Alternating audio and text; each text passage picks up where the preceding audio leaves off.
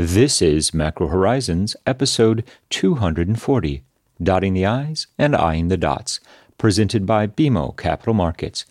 I'm your host, Ian Lyngen, here with Ben Jeffery and Vail Hartman to bring you our thoughts from the trading desk for the upcoming week of September eighteenth, along with the crucial macro takeaways from the data revealed over the past week. Let us not forget the new iPhone fifteen, the next iteration of Apple's handheld supercomputers, with an emphasis on improved camera quality, precisely what is needed for a team with faces made for podcasts.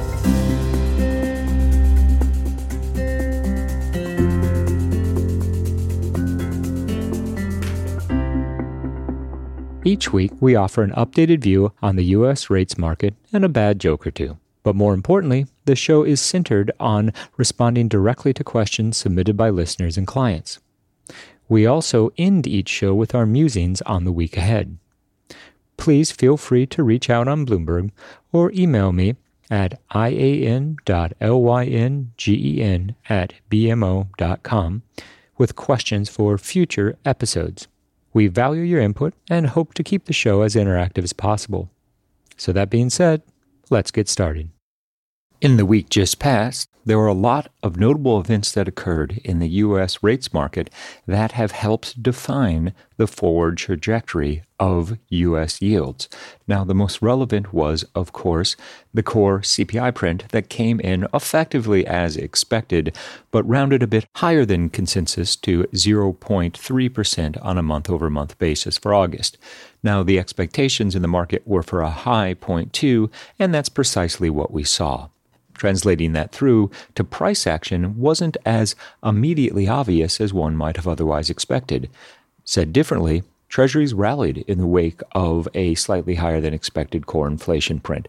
Now, that suggests that if nothing else, investors are looking at the outright level of yields in this current environment and finding them attractive on a number of different levels. Now, that doesn't mean that we are poised for a significant rally that brings ten-year yields back to three fifty on the immediate horizon.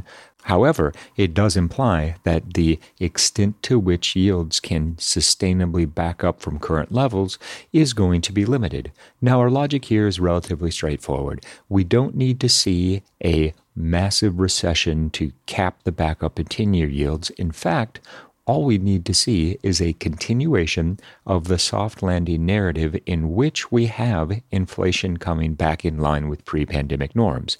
This will translate into downward pressure on break-evens. The one complicating factor in the current environment is the fact that energy prices remain elevated, and while core inflation doesn't directly reflect energy prices, the reality is that forward inflation expectations, particularly on the household level, often do. And as a result, there's a reasonable correlation with break-evens, particularly shorter-dated break-evens, and headline energy costs. As a result, we expect that while ultimately break-evens will be biased to drift lower over the course of the rest of two thousand twenty-three and into two thousand twenty-four, we could be entering a period of sticky break-evens even as core inflation moderates further. Let us not forget that we also saw a higher-than-expected retail sales print as well as an upside surprise on P P I. Given that those two releases came in the wake of C P I, they were never going to be as impactful on the outright level of rates per se. However, the fact that we haven't seen further moderation in consumption is yet another positive touchstone for those in the soft landing camp. Keep in mind that this data was for the month of August, and we're just now entering a period where the personal savings rate printed at just three point five percent for last month, and student loan payments are once again a thing with which consumers will need to contend, and ultimately we expect provide a meaningful headwind for consumption as back to school translates into the holidays and the new year.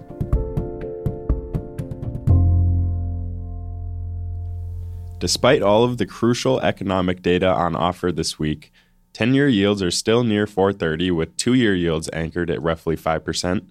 C P I and retail sales held the most potential to influence the monetary policy outlook, and despite core C P I surprising on the upside, with supercore also spiking, and retail sales coming in largely better than expected, the market still remains skeptical that another hike will be delivered in twenty twenty-three.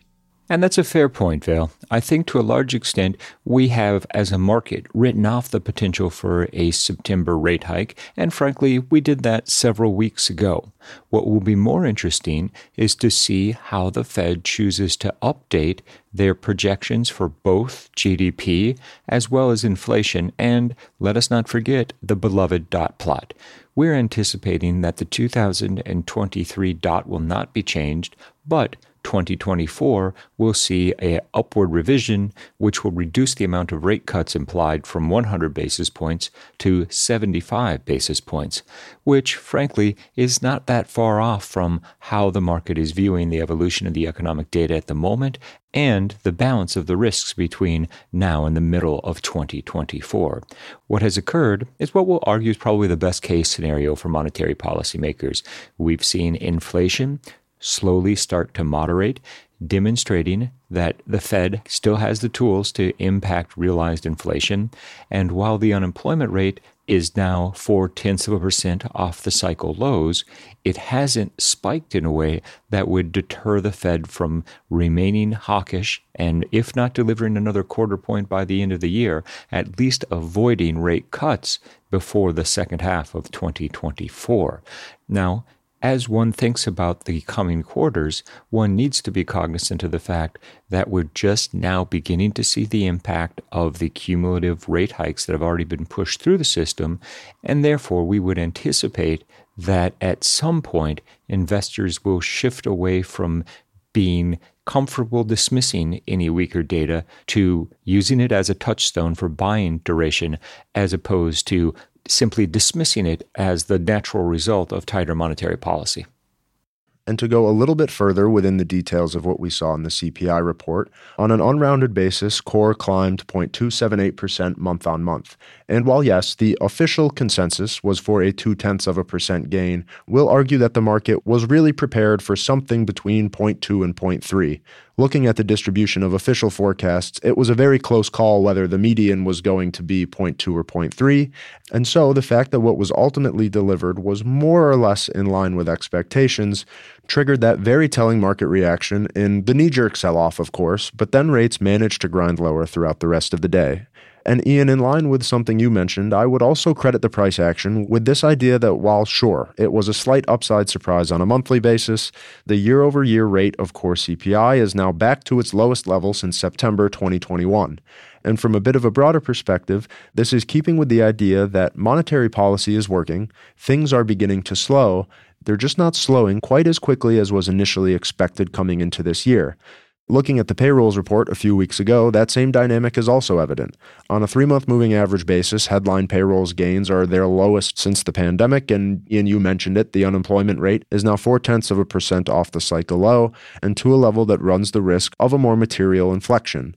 Also, within the details of the inflation data, O E R continues to decelerate and erode as the pillar of strength we've seen in terms of core consumer price gains. And the performance of used auto prices are also contributing to the sense that maybe the concern around resurgent inflation sometime in Q four was a bit overdone. And firstly, what it means for the Fed is that soft landing hopes remain firmly intact. And then, as it pertains to the market, instead of the surge steeper in the curve that many were expecting, what we've settled into is a range as investors continue to contemplate just how much longer things can hold up okay before a more material inflection in the labor market ultimately materializes. I do think it is notable how inverted the curve remains. This year's big macro trade was widely anticipated to be the re-steepening of the yield curve, and the fact that twos, tens have remained stubbornly inverted, I think, is very telling as to the uncertainty facing the macro outlook at the moment. Now, we continue to see the path of least resistance being slow and steady progress toward uninversion in twos, tens by the end of next year, but timing of that trade is particularly difficult given the macro headwinds.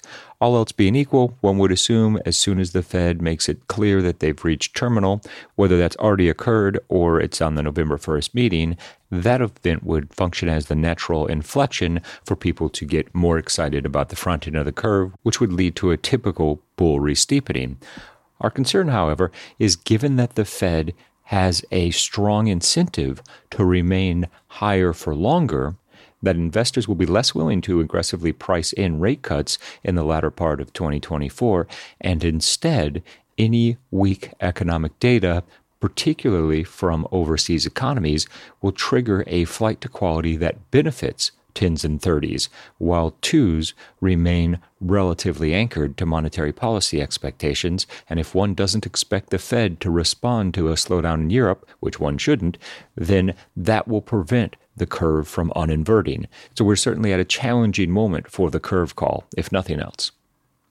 And along with the labor market and inflation, and especially topical ahead of next week's Fed meeting, there's also the idea that we haven't really yet seen the implications from tighter lending standards and more stringent access to credit show up in terms of both consumer behavior but also corporate behavior as well.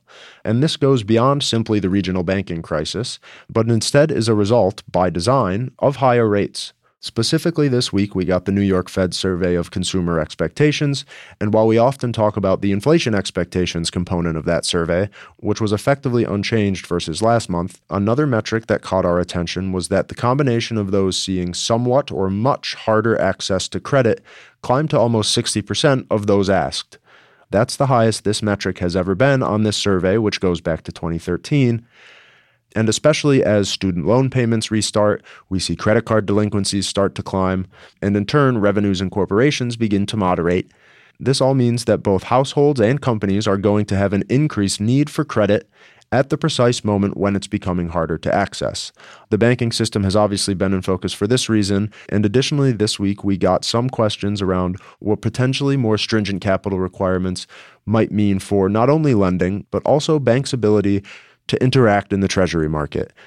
The initial implication is less capacity from dealers to warehouse inventory and what that ultimately means for the ability to market make. But as we get ready for the Treasury Department's buyback program to be implemented in twenty twenty-four, the regulatory side of the market is clearly something that's going to remain relevant over the longer term. Another interesting development that we've seen over the course of the last several weeks is an increase in the importance of incremental flows as the market reaches something of an equilibrium in terms of policy expectations. Now, we did get an as-expected rate hike from the E C B, although it had a somewhat dovish tone. And as we contemplate what will come out of the Fed, expectations are for, at the most, another quarter point between now and the end of the year.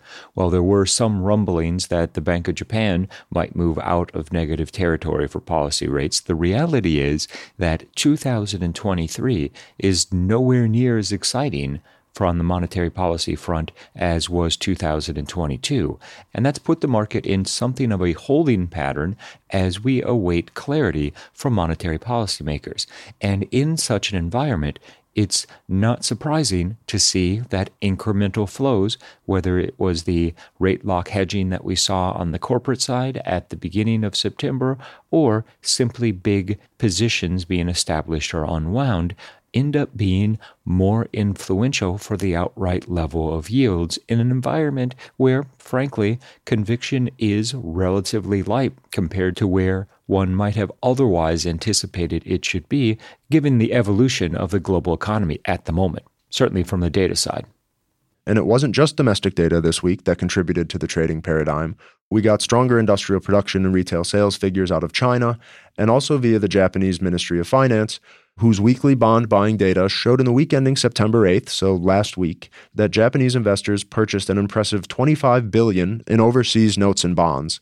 And remember, that series is defined as long-term securities, so that means the purchases were executed in something other than simply the bill market.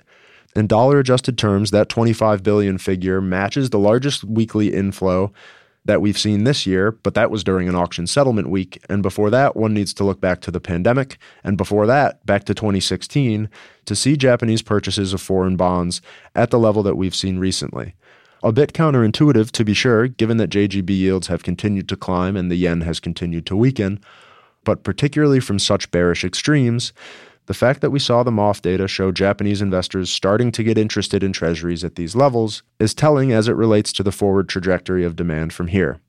To bring it back to the domestic issues at hand in the labor market, it's also important to mention that the United Auto Workers have decided to go on strike, and that means that nearly thirteen thousand employees for car manufacturers in the Midwest will be striking for the foreseeable future.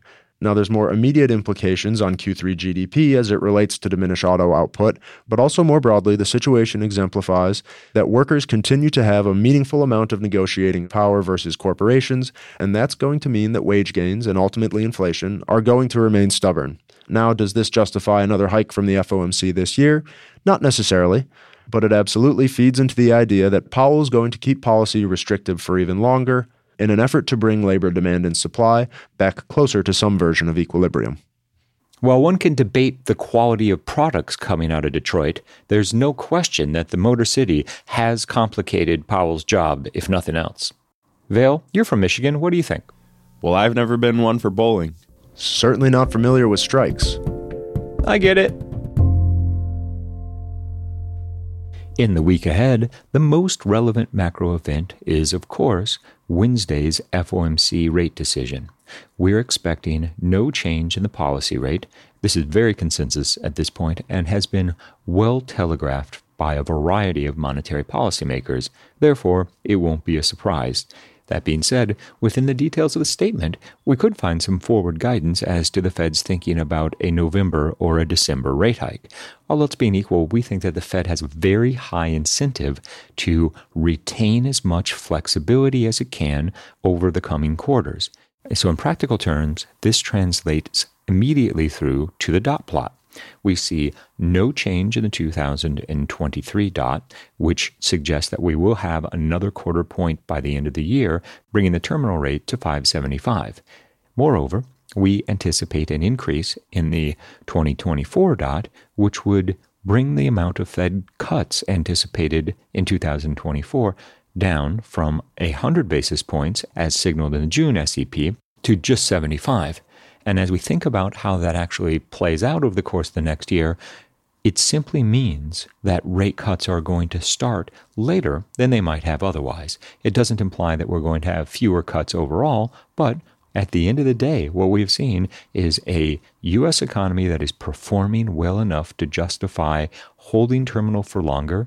And recall that one of the key takeaways from Jackson Hole was that the Fed is not actively, nor will they actively consider revising the two percent inflation target. And one of the things that that clearly suggests is that even if we're in what is ostensibly a no-landing scenario, the Fed will continue to remain restrictive long enough to get the unemployment rate well off the cycle lows and to get realized inflation back to the Fed's two percent target. Said differently, we don't think the Fed is actually in the position to accept a soft landing or no landing, and they need to engage in an amount of excess demand destruction to ensure that price stability is restored. Also within the updated S E P, it will be notable to see how the Fed chooses to handle the G D P estimates. All else being equal, we'd expect them to be revised a bit higher, core inflation estimates unchanged, if not nudged a bit higher, and overall, the most tradable event resulting from Wednesday's monetary policy meeting will be the dot plot. And so keep in mind the spread between the twenty twenty-three and the twenty twenty-four dot, and ultimately a hawkish pause is what will be on offer. Let us not forget the week ahead also includes the thirteen billion dollars twenty-year auction on Tuesday, as well as the fifteen billion dollars TIPS reopening on Thursday. Aside from that, the economic data is relatively limited, although given the relevance of the employment landscape, Wednesday's weekly jobless claims figures will either reinforce or challenge the notion that the U S jobs market remains resilient and will continue to be a pillar of support and allow the Fed to retain terminal for an extended period of time. At the end of the day, it does all come down to jobs. We've reached the point in this week's episode where we'd like to offer our sincere thanks and condolences to anyone who has managed to make it this far. And with all the chatter about Motor City, Detroit Steel, and strikes, we're just now catching up to speed that it's not really about bowling, although the parallels between the negotiations and a split certainly have not been wasted on us.